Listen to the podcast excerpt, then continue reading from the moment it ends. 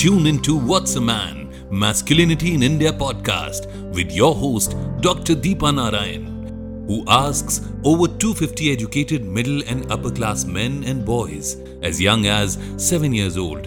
What does it mean to be a man today? It's funny, it's serious, it's revealing. Men speak openly about their definitions of manhood and power, their anxieties about their bodies and sex, their fears as sons, fathers, and providers. Why do men focus on power but not love? Listen and start a conversation with your families and friends, and in schools, colleges, and offices. Tune into the podcast on Spotify, Wynk Music, Hubhopper, Amazon Music, or wherever you consume your podcasts. Roshan Shetty's Full Power Show featuring Kam Janta. Hello नमस्ते, आदाब, सत अकाल। मेरा नाम है Roshan Shetty and welcome back to my full power podcast जहाँ Tuesday में आपको बताता हूँ, मिलाता हूँ मेरे, आपके काम जनता से। आज का एपिसोड बहुत स्पेशल है मेरे लिए, क्योंकि आज मेरे साथ होगी एक फेलो पॉडकास्टर जो एक सोशल साइंस रिसर्चर और टेड स्पीकर है, who has authored 17 groundbreaking books. She's also an advisor for the World Bank, United Nations, and various other NGOs. So let's get talking with Dr. Deepa Narayan, the brain and voice of What's a Man, a podcast that not only dwells on the different aspects of masculinity but also unearths reasons for its existence in various form. Hello Deepa, welcome to Roshan Shetty's Full Power Show. Thank you, Roshan. What a delight to be invited and what a delight to be here talking with you. Thank you. The pleasure is all ours and my shows. Actually, I would like to thank you. At least someone, Deepa, is talking about us. Thank you once again. My pleasure. It's very important to talk to men about manhood and masculinity and their lives. Absolutely. And you have done such extensive research and work on poverty and women empowerment. Then why did you choose masculinity as the crux of your podcast, Deepa? Because uh, we've been working on women's empowerment and gender equality for decades, but it's a one-legged approach. एक टांग पे खड़े होते हैं because unless you invite men in, you're missing out half the population. And this is true in India, it's true all around the world. And so the reasoning was very simple. We need to understand men and we will not achieve gender equality unless we understand men and masculinity and masculinity shifts as well. So, uh, Deepa, I have grown up with a strong mother and even solid grandmother. Hence, my attitude towards women is as same as it is, it is with, with the boys. But what do you think is wrong about masculinity in India? I think what's wrong is a strong word. It's the same as what's wrong with masculinity in the US. It's just more extreme in India. And the problem is that the world has changed, women have changed, men are saying they believe in gender equality, but their definitions of how to be a man are still 18th century. Absolutely. Right? So, uh, the one example that I remember the most is this seven year old boy who says, If I'm not strong, agar main taakat wal nahi hū, to mujhe sharm aati hai. Okay. So, sharm or shame, if you're not strong and muscular and powerful, kills men and also kills women. So if that doesn't change at the core principle, so if a man doesn't feel powerful without controlling others, without having to always know what to say or always being correct, always being right, then gender equality and a multitude of opinions is not possible. So the way men define masculinity actually excludes women because it's not just how men define masculinity, but also the words they use to describe women.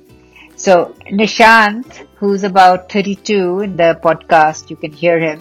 When we asked him for the words to describe himself as a man, he was very honest. The men were very honest and straightforward, which was totally charming. And they said, it's powerful, it's muscular and strong. And for women, it was glowing skin, Oh, beautiful, and another word. So if there is such a dichotomy and no overlap between words, that's the problem. And the last thing I would say is that I'm talking about cisgender men, that men, or boys as well, I talk to seven and eight year old boys. No boy wanted to be a girl. And every boy said it's much more fun and easier to be a boy than a girl. But the girls are still saying that it's much more fun to be a boy. That's the problem. And that there's no way we can achieve gender equality. We can have all the education and income that we want, but uh, w- women will not, girls will not be given the same opportunity that boys have. And it can't be a war between girls and boys or women and men, right? So we need to expand men's definitions of themselves and what's possible for them. And then women's definitions as well. so uh, do you think Deepa, uh, times changing for the better? I think there are so many Indias, and in each country, there's so many different things all happening at the same time, right? So, yes, in general, absolutely. More girls and more women are getting educated, more women are getting jobs, more women are slightly more in politics, etc. And men are more aware. I think what surprised me on the positive side was even five years ago when I would talk to boys, young boys, eight year, nine year old, they wouldn't all say that girls and boys are equal. Today they're saying this in the cities. That is different. And the men too, no matter what their political ideology or whether they speak Hindi or English or where they've studied, all say, in fact, some of the young boys, 11 year olds said, you shouldn't ask about girls and boys these questions now because of course everyone is equal. So that's what's beautiful to hear. That has, that has changed, yeah. Absolutely. And uh, Deepa, my podcast puts the spotlight on the full power citizens of the society. Yes. That's beautiful. Thank you so much. Thank you so much. So these citizens have come out of their comfort zones to help needy people by aiding them with food, shelter, medicines, oxygen, or just to get back home. Yeah. Have you come across people who have showed compassion towards the deprived in the recent times? Absolutely. In fact, uh, I think the second wave of COVID impacted every family, including our families, families of people who were working on the podcast, and of course in the wider world. So we actually stopped the podcast for seven weeks in April and May because it was just too painful to see what was happening and everyone was helping everyone else. Three people stand out. One is uh, Vishal Talreja, who's in the episode two, and uh, he got COVID himself. Then as soon as he recovered, they spent all their time going into the poor communities with children that they work with and completely revamped their program and focused completely on COVID help, you know, with uh, uh, healthcare, with doctors, connecting to the doctors, giving them money, organizing the connections. And then eventually they had to sh- shift to providing food because just about everyone had lost their uh, jobs and uh, they were in danger of starvation. And then Nikhil Taneja, who loves to work with colleges, so he put out a call on his Twitter handle and within two days, 400 young people had volunteered. So he spent all his time organizing young people and then getting doctors and mental health professionals also together because you have 18 and 19 year olds working to connect someone who's desperately ill to oxygen or to, you know, whatever connect. So it was a very, very moving, very difficult time. And uh, you couldn't do anything but help others, right? There was nothing ये else time to बुरा do. था लेकिन लोगों ने अच्छा कर लिया हाँ बहुत कैसे कैसे कहाँ कहाँ से लोग निकले हैं with such creativity and such heart. It was so moving. Absolutely. These two really stand out. And Akshat Singhal, who's the head of Gender Lab, who also works in uh, Mumbai, mostly in Mumbai and Delhi and other villages. So their team also switched to help with, in particularly in Mumbai, connecting people to healthcare. That was the most urgent need. You know, how, how do you save people? How do you save people? How do you uh, make the needy people get food? Everyone has come out of their way tried their level best to help everyone. So it's been a tough period for everyone but there are a lot of people who have joined in and showed compassion towards the whole society. So deepa i actually enjoyed hosting you on my show. But before we call it a day what do you have to say to the young boys and girls of India who are listening to this podcast right now? Okay, are you ready? I am ready. I am ready. okay. Become a detective. Become a gender detective. Sexism detective. क्या मतलब इसका? And the most important question is why.